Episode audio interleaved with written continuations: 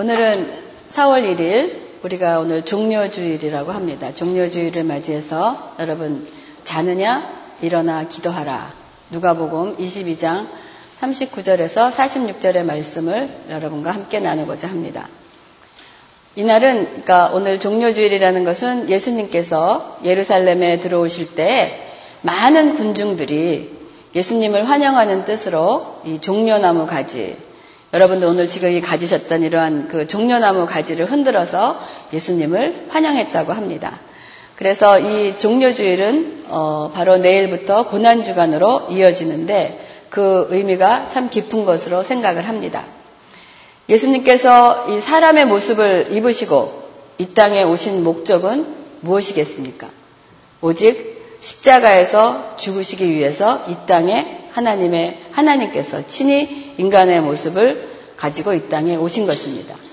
그래서 이 죽음을 준비하시면서 예수님의 그 공생의 3년 동안 우리에게 하신 그 모든 일은 어쩌면 예수님이 누구시고 예수님의 죽음에 대한 가르침이었는 것이 아닌가 하는 그런 생각을 합니다.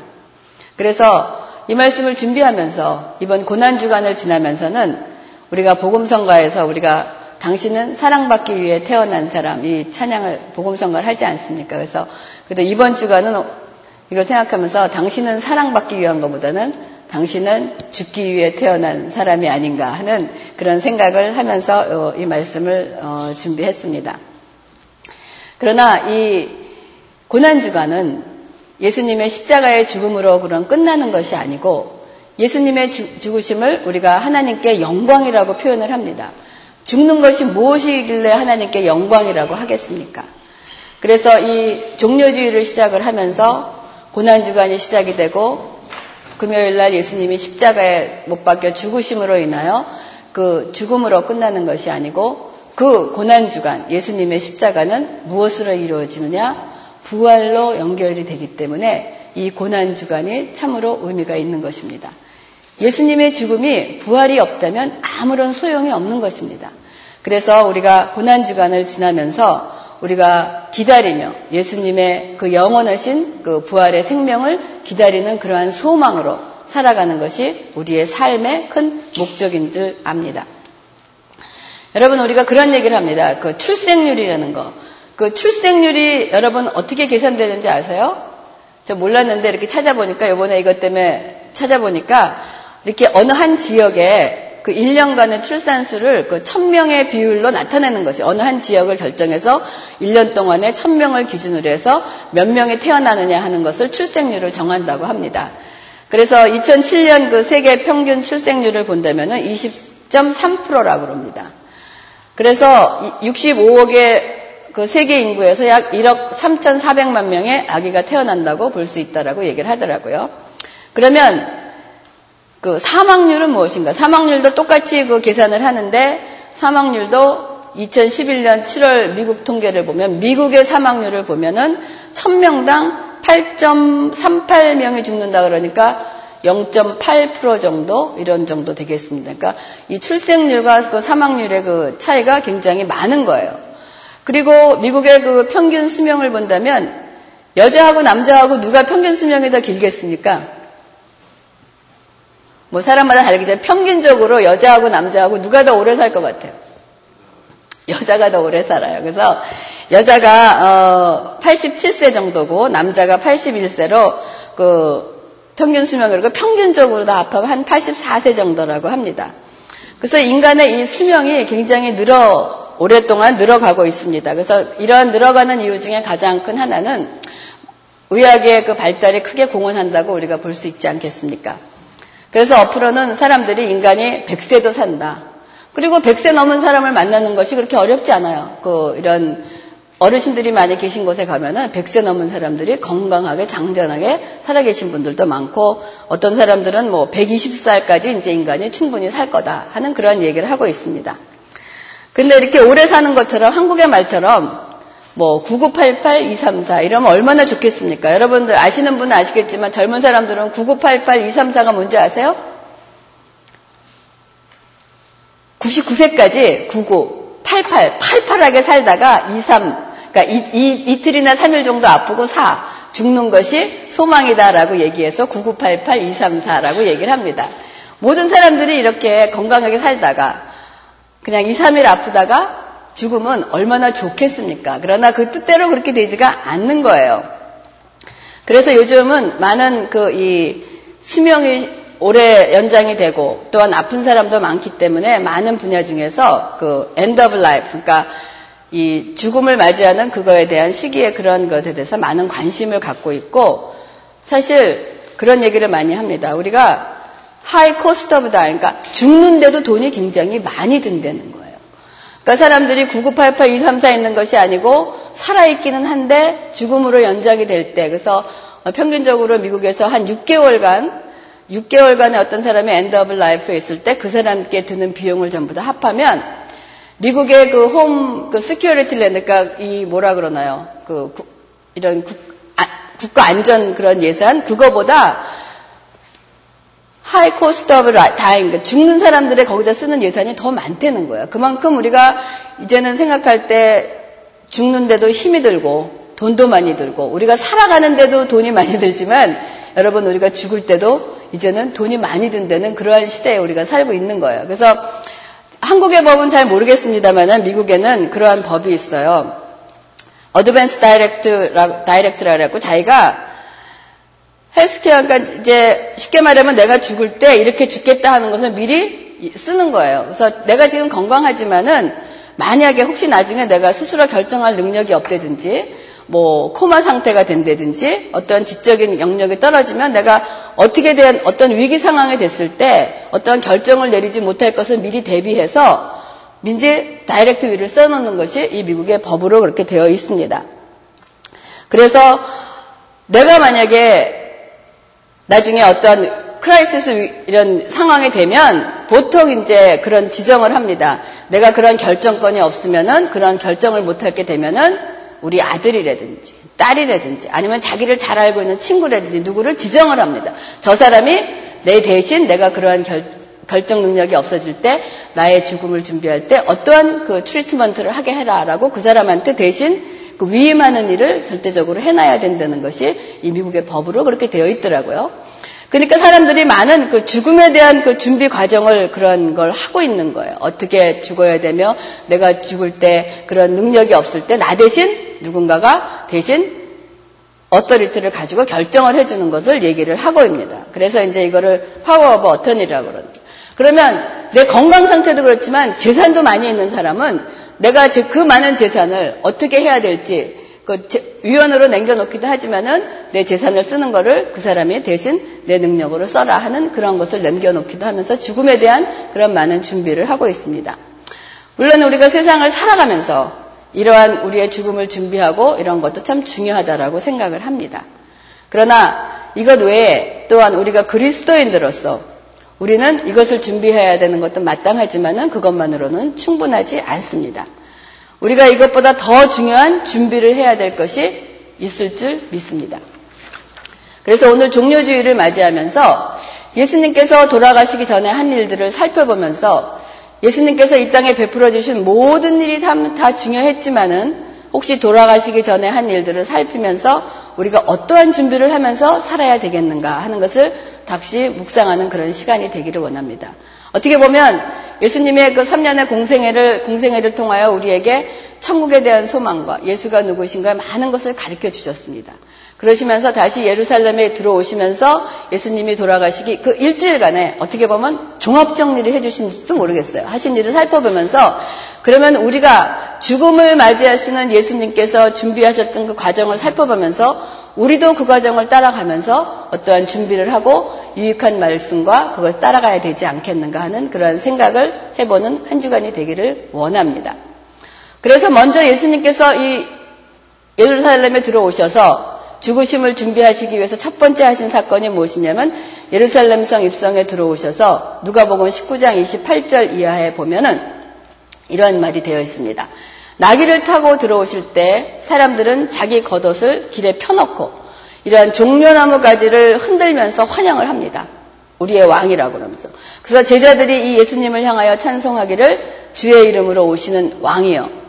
하늘에는 평화요, 가장 높은 곳에서는 영광이라고 주님을 향해서 외치고 찬양을 합니다. 여러분 이 장면을 생각해 보십시오.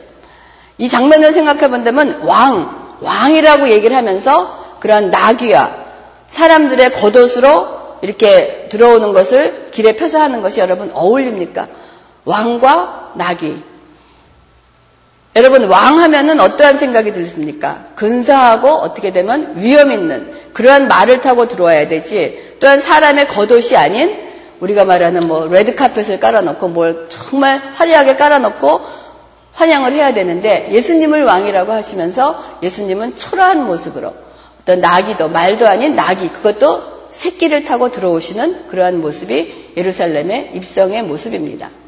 그럼 이 말씀은 그냥 예수님이 그냥 뭐 탈 것이 없어서 나귀를 타고 오셨겠습니까? 우리가 구약 성경의 스가랴서 9장 9절에서 10절의 말씀을 보면 시온에 따라 크게 기뻐할지어다. 예루살렘에 따라 즐거이 부를지어다.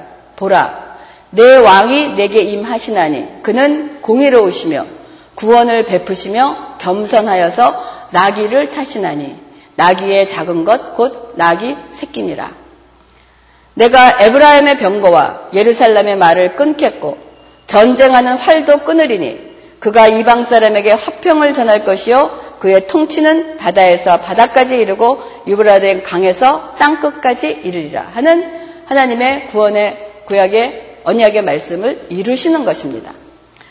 이 땅에 오신 예수님은 왕이시지만은 그 왕의 모든 위험은 버리시고 겸손한 모습으로 오시는 것을 보이시는 것을 가장 보잘것없는 나귀를 타고 예루살렘에 들어오신 것입니다.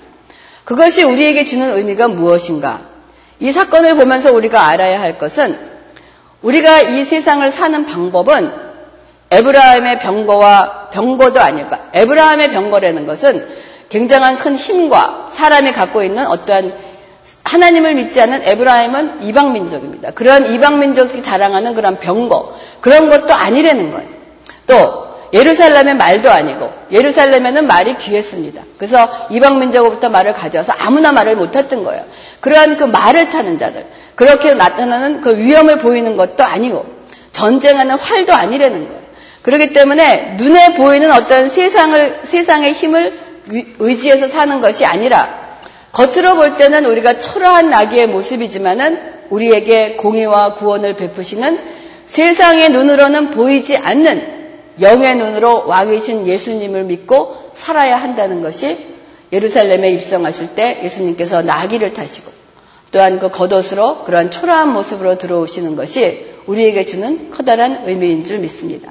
그래서 우리가 사순절을 보내면서 우리가 세상의 힘과 세상에 보이는 것으로 살아가는 것이 아니고 어떻게 보면 이 그리스도인들의 모습은 초라합니다. 예수님이 나귀를 타고 오신 것처럼. 하지만 그 세상의 눈이 아닌 영의 눈으로 바라볼 수 있는 그러한 왕을 분별할 수 있는 눈을 갖는 것이 우리가 이 사순절을 지내면서 또한 우리가 삶을 준비하면서 가장 깨달아야 될 사건이 아닌가 하는 그런 생각을 합니다.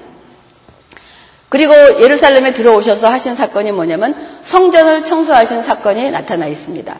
이거는 사복음서에 다 나타나고 있는데 마태복음 21장에 보면은 성전에 들어가셔서 장사하는 사람들을 다 내쫓으시고 상과 의자를 둘러 엎으시는 일을 그러한 일을 하십니다. 그리고 나서 다음날 아침에 길가에 있는 한 무화과 나무를 보시고 저주하는 사건이 계속 이어집니다. 그러면서 계속해서 예수님께서는 대제사장들과 장로들에게 비유를 들어 가르치고 계십니다.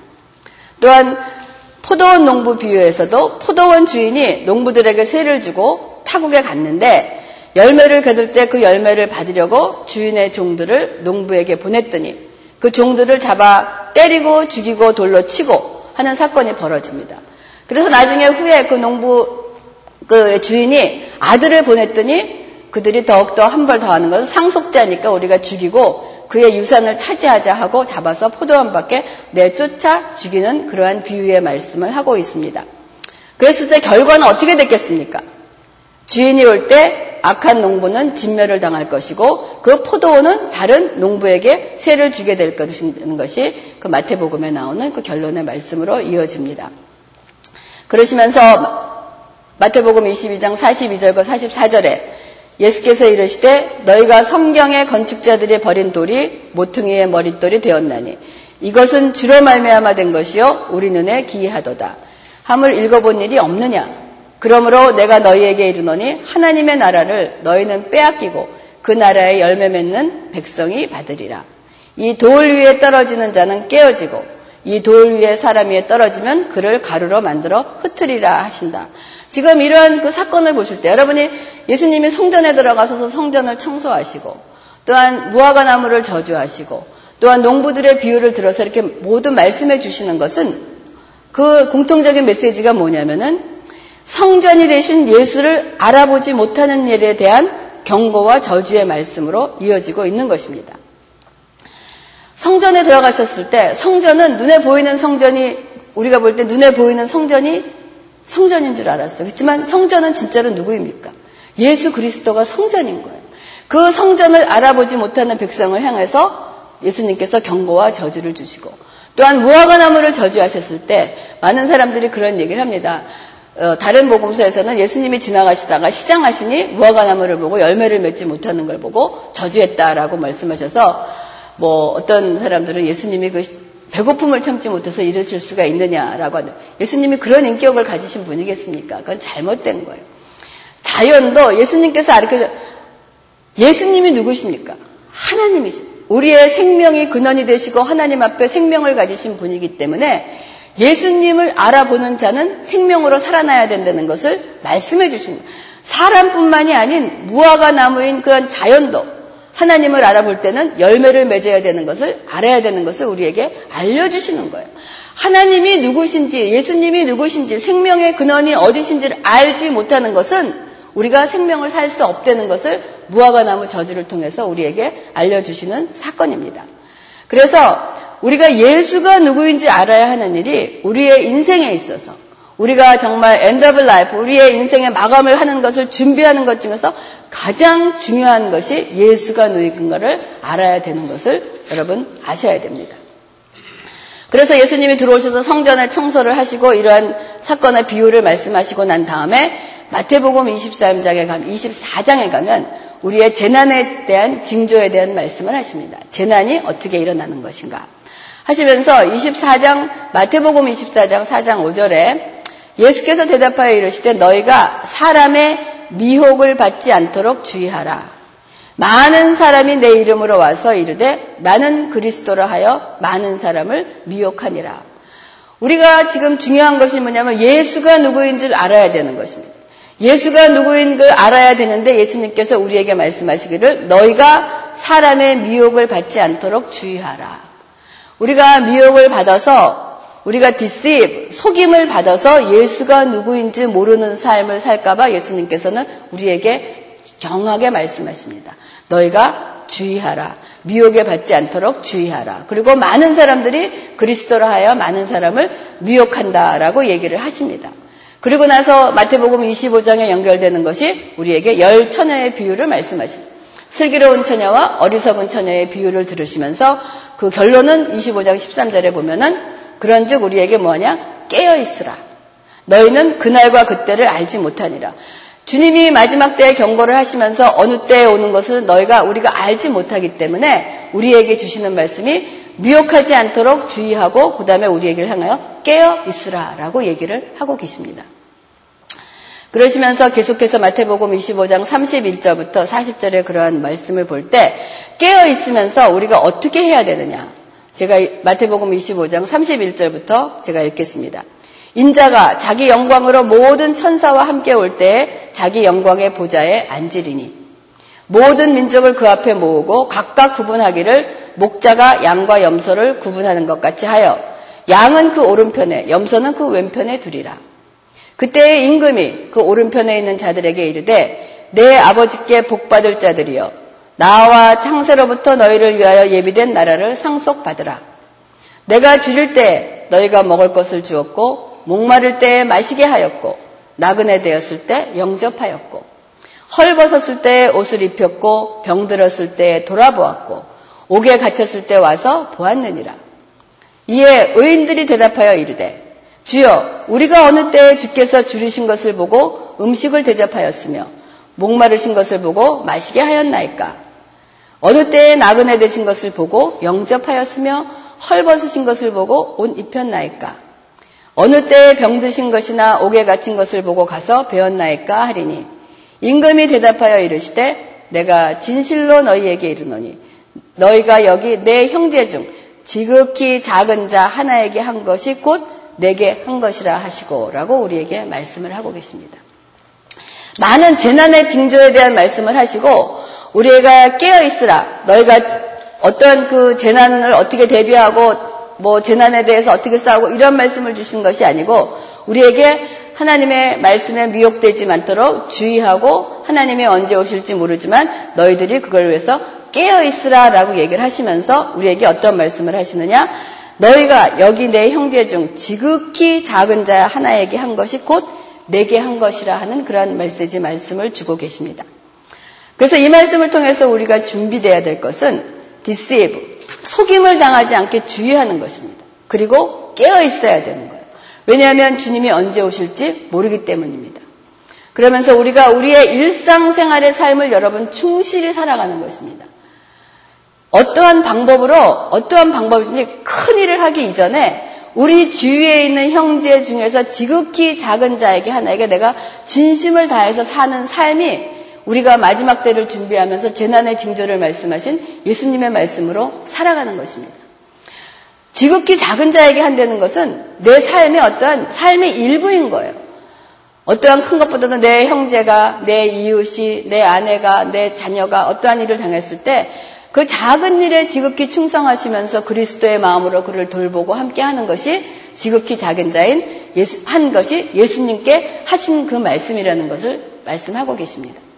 우리가 많은 우리가 인생을 살면서 주어진 일이 많이 있습니다. 어떤 이들에게 다 각자적으로 주어진 것이 다르게 있지만은 우리가 어떤 큰 것을 바라기 이전에 주님께서 우리의 삶 가운데서 지극히 내 주위에 있는 작은 자들을 돌보고 그들에게 관심을 갖고 그들을 위해서 기도하고 사랑하고 하는 삶이 주님께 하는 일이라는 것을 우리에게 분명히 말씀하고 계십니다. 그럼 여러분들은 아, 나는 어떻게 해야 돼? 여러분들도 충분히 해낼 수 있는 거예요. 여러분의 주위에 작은 자들, 내 도움이 필요한 자들에게 예수님의 마음으로 그들을 돌보고 그들에게 관심을 가져주고 기도하고 하는 삶이 지극히 작은 자에게 하는 사건입니다. 그리고 나셔서 예수님께서는 제자들의 제자들과 만찬을 하시면서 제자들의 발을 시키는 사건이 요한복음 13장에 나타나 있습니다. 우리가 성찬을 하는 이유가 무엇인가라고 했을 때 고린도전서 11장 23절에서 26절에 바울은 정확하게 말을 하고 있습니다. 내가 너희에게 전한 것은 주께 받은 것이니 곧 주 예수께서 잡히던 밤에 떡을 가지사 축사하시고 떼어 이르시되 이것은 너희에게 위하는 내 몸이니 이것을 행하여 나를 기념하라 하시고 식후에 또한 그와 같이 잔을 가지사 이르시되 이 잔은 내 피로 세운 새 언약이니 이것을 행하여 마실 때마다 나를 기념하라 하셨으니 너희가 이 떡을 먹으며 이 잔을 마실 때마다 주의 죽으심을 그가 오실 때까지 전하는 것이다. 우리가 성찬을 하는 이유는 예수 그리스도를 기억하는 것입니다. 우리를 위하여 돌아가신 예수님을 기억하면서 그 예, 돌아가신 예수님을 주님이 오실 때까지 예수님의 죽으심을 전하는 일이 성찬을 하는 가장 큰 목적인 것을 바울은 고린도 전서를 통해서 우리에게 전하고 있습니다. 이러한 성찬을 마치시고 난 다음에 예수님께서 예수님의 제자들의 발을 씻기시는 사건이 일어납니다. 요한복음 13장 12절에서 15절의 말씀을 보면 그들의 발을 씻으신 후에 옷을 입으시고 다시 앉아 그들에게 이르시되 내가 너희에게 행한 것을 너희가 아느냐. 지금 예수님께서 식사를 하시고 난 다음에 무릎을 허리에 수건을 두르시고 무릎을 꿇으시고 제자들의 발을 씻기시고 난 다음에 예수님께서 우리에게 말씀하신 것입니다. 내가 지금 이러한 행한 것을 너희가 아느냐? 너희가 나를 선생이라 또는 주라 하니 너희 말이 옳도다. 내가 그러하다. 내가 주와 또는 선생이 되어 너를 너의 발을 씻기셨으니 너희도 서로 발을 씻어주는 것이 옳으니라. 너희들이 나를 주라 하고 선생이라 한건 맞다. 그러면 너희도 서를 내가 너희의 발을 씻었으니 너희도 서로 발을 씻어주는 것이 옳으니라. 내가 너희 행한 것 같이 너희도 행하게 하여 본을 보였느니라. 라고 말씀을 하십니다. 예수님이 우리의 발을 씻겨주신 것은 그냥 우리의 발을 씻겨주신 것으로 끝나는 것이 아니고 예수님의 본을 보이시면서 너희도 가서 내가 너희에게 보인 것처럼 형제의 발을 씻어주고 예수님의 본을 따라서 그 일을 하려는 것입니다. 여러분, 우리가 주위의 형제의 발을 씻겨준다는 의미가 무엇이겠습니까? 여러분 한번 그거를 곰곰이 한번 생각해 보시기 바랍니다. 우리가 주위에 있는 형제의 발을 씻긴다는 거, 발을 그 씻긴다는 의미는 그 당시에 발을 씻기는 일은 누가 하느냐? 하인이 하는 일입니다. 그러면 내가 하인의 위치에 갔다는 거예요. 다른 사람의 발을 씻긴다는 것은 다른 사람의 하인이 되어 그를 섬긴다는 그러한 뜻이 있지 않겠습니까? 여러분, 우리가 다른 사람을 하인처럼 어떻게 섬길 수가 있겠습니까?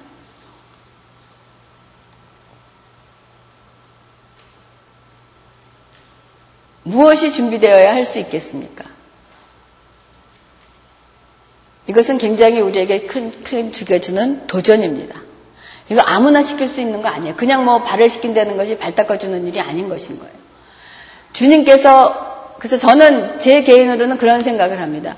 내가 정말 믿음의 어떠한 형제들에게 내가 그를 섬길 수 있는 것은 내 자신이 비워져야 돼. 내가 나가 주장인 걸 나를 주장하지 아니하고 내가 정말 없음, 내가 정말 주님의 것으로 채워지고 내가 아무것도 아니며 주님의 것으로 채워지고 주님의 마음으로 그를 섬길 때 섬길 수 있는 것이지 내 자신으로 무엇을 할 수 있을 때는 남을 섬길 수가 없습니다. 그래서 주님이 발을 시켜 주셨던 것은 왕이 왕이 발을 시키는 것이 얼마나 한편으로는 참 어려운 것 같으면서도 모든 것을 다 가진 자와 모든 것이 힘이 있는 자와 모든 것을 할 수 있는 사람들은 누구의 무릎을 꿇는 것이 그렇게 어려운 것이 아닌 줄 믿습니다. 여러분 자격지심이 많고 열등감이 많고 이러한 사람들이 남을 섬길 수 있을 것 같습니까? 못해요. 왜? 내가 열등감 있는 사람은 남 앞에 무릎을 꿇으면 그 열등감 때문에 내가 무릎을 꿇는지 아는 거예요. 내가 주 안에서 내가 어떠한 사람이고 내가 어떠한 복을 받은 사람이면 내가 주 안에서 어떠한 사람인 내 아이덴티티가 분명한 사람은 내가 누구 앞에 무릎을 꿇어도 그것이 내 자존심과 나의 어떤 열등의식으로 연결되는 것이 아닌 것입니다. 그래서 남을 섬길 수 있다는 것은 주 안에서 내가 먼저 내가 어떻게 복을 받은 사람이며 내가 누구인가를 당당한 주 안에서의 내 아이덴티티가 찾아지지 않으면 아무리 다른 사람을 섬기려고 해도 그 섬김이 나중에는 나를 힘들게 하고 어렵게 하는 것입니다. 그래서 정말 내가 이거를 준비하면서 내가 이 안에서 주 안에서 내가 누구인가? 내가 얼마만큼 복을 받은 자인가? 누가 얘기를 하더라도 주 안에서의 나의 그 아이덴티를 분명히 찾을 수 있는 사람들은 누구든지 내가 주님의 다른 발을 씻겨도 그것이 나에게는 아무런 고통과 굴욕이 아닌 하나님께 영광이요 그것이 사랑으로 느껴지는 그런 삶을 사는 것입니다. 그래서 여러분이 남의 발을 씻기기 이전에 먼저 해야 될 것이 무엇이냐? 내가 누구인가? 내가 주 안에서 누구인가, 주님이 나의 삶 속에서 누구이신가를 분명하게 아는 것이 굉장히 중요한 것이라고 생각을 합니다. 그래서 이러한 이 죽음을 맞이하시기 전에 우리에게 이 고난 주간을 지내면서 다시 그러한 요약을 한다면 이러한 것을 알려주신 후에 일을 마치시고 감남산에 가셔서 기도를 하는 것이 마무리하고 있습니다. 그래서 누가복음 22장 40절에도 기도하러 가시면서 우리에게 제자들에게 뭐라고 또 말씀하시냐? 유혹에 빠지지 않게 기도하라 하신 후에 예수님께서는 기도하러 가십니다. 우리가 이 많은 말, 이 말씀 중에서 주님이 우리에게 생각보다 많이 주신 말씀이 유혹에 빠지지 말라 그러는. 그러니까 속임을 당하지 말고 템테이션, 이러한 유혹에 빠지지 않기를 우리에게 굉장히 경고하시면서 부탁을 하십니다. 그래서 유혹에 빠지지 말고 우리에게 기도하라 하시면서 주님의 그 겟세만의 기도의 내용을 들어보면 아버지여 만일 아버지의 뜻이거든 이 잔을 내게서 옮기시옵소서. 그러나 내 원대로 마옵시고 아버지의 원대로 되기를 원하나이다 하시니 천사가 하늘로부터 예수께 나타나 힘을 더하니라. 예수께서 힘쓰고 애써 더욱 간절히 기도하시니 땅에 땅에 떨어지는 핏방울 땀이 땅에 떨어지는 핏방울 같이 되더라. 기도 후에 일어나 제자들에게 가서 슬픔으로 인하여 잠든 것을 보시고 이르시되 어찌하여 자느냐 시험에 들지 않게 일어나 기도하라 하시니라. 주님께서 잡히시기 전에 우리를 보시고 어찌하여 우리 보고 자느냐. 시험에 들지 않게 일어나 기도하라 라고 말씀을 하고 계십니다. 예수님께서 Why are you sleeping? 왜 자느냐 라고 물어보는 거예요. 근데 22장 45절에 보면은 어떻게 되어 있냐면 He found them asleep. 그들이 잠자 있는 것을 발견하시고 exhausted from the sorrow. 그 슬픔으로 인하여 잠든 것을 보셨다 그래요. 예, 수님의 제자들이 예수님의 그 죽으심을 듣고서 예수님이 그 어려운 가운데 슬픔으로 인하여 잠, 잠자고 있다라고 얘기를 하고 있습니다. 여러분, 여러분도 어쨌든 너무 슬픔이 많을 때, 어려움이 많을 때, 우리가 기도해야 되는데 기도하지 못하고 잠드는 순간이 있습니다. 포기해야 되는 순간이 있습니다. 연약해지는 그러한 순간들이 있습니다. 그러나 예수님께서는 우리들에게 제자들에게 기도할 것을 명령하시고 예수님이 나가서 기도하셨습니다. 그러나 돌아와서 보니 제자들은 기도하는 대신에 슬픔으로 인하여 연약함으로 인하여 잠자고 있는 것을 볼 수가 있습니다. 그러나 예수님은 똑같은 그러한 어려움에 당하셨을 때 마가복음 14장 34절에는 우리와 반대로 예수님께서는 내 마음이 심히 고민하여 죽게 되었으니 예수님의 그 십자가의 죽음을 준비하시면서 예수님도 내 마음에 심히 고민하여 죽게 되었으니 라고 말씀하시면서 예수님께서는 겟세만에 나가서 그를 위해서 기도하신 사건을 보여주고 있습니다. 이것이 우리와 예수님과의 그런 차이입니다. 그러나 예수님께서 우리에게 겟세만의 기도를 하시면서 겟세만의 기도가 끝나면 로마 병정들이 와서 예수님을 잡아가며 예수님의 십자가의 죽음으로 연결되는 사건이 일어납니다. 거기 마지막에 우리에게 말씀하신 것을 왜 자느냐? 일어나서 기도하라. 너희가 시험에 들지 않도록 일어나서 기도하라. 라고 말씀하십니다.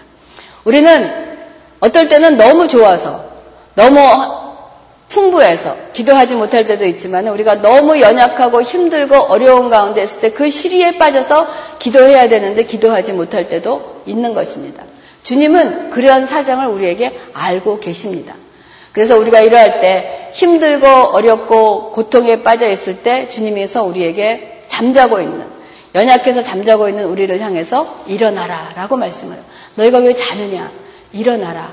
그 고통과 슬픔을 해결하는 것은 네가 아니고 나니 네가 그 고, 고, 어려움과 슬픔을 드러내지 말고 일어나서 나에게 구하라. 하나님을 바라보라 하시는 것이 이 사순절을 지나면서 예수님이 십자가에 돌아가시기 이전에 우리에게 말씀하시는 그러한 강한 메시지인 줄 압니다. 왜 자느냐? 여러분, 여러분의 삶 속에 힘들고 어려운 일이 있을 때 우리가 기도해야 되는 줄 압니다. 하지만 주님을 믿어야 되고 주님을 따라가야 되는 알지만은 어떨 때는 너무 내가 감당하기 힘들기에 내가 하나님 이럴 수가 있습니까 하면서 잠줄 때가 있고 기도해야 되는데 기도가 안 나올 때도 있고 그 지쳐서 예수님의 제자처럼 자고 있을 때가 많이 있을 줄 압니다. 그러나 주님은 알고 계십니다. 주님이 우리를 향해서 일어나라. 왜 자느냐? 일어나서 기도하라. 기도하라. 주님을 붙잡으라. 왜? 그러한 어려움과 고난이 있지만은 십자가의 죽으심을 통해서 우리에게 주시는 영원한 생명이 무엇이냐? 부활의 생명을 우리에게 주시는 것입니다. 그래서 우리가 이 고난주간을 지나면서 내일부터 시작되는 고난주간을 살면서 여러분 가운, 삶 가운데서 잠자고 있는 부분이 있으면 이번 주간을 통해서 여러분 일어나시기 바랍니다. 깨어나시기 바랍니다. 혹시 내가 유혹에 빠져 있는 것이 아닌가? 혹시 속임을 당하고 있는지 않는 것인가? 말씀과 이런 기도에 서서 여러분이 깨어나서 일어나서 주님을 향해 여러분의 얼굴을 드시고 하나님으로부터 도움을 구하실 때 주님께서는 우리에게 하나님의 큰 그 부활의 영광의 생명을 주실 줄 믿습니다. 기도하겠습니다.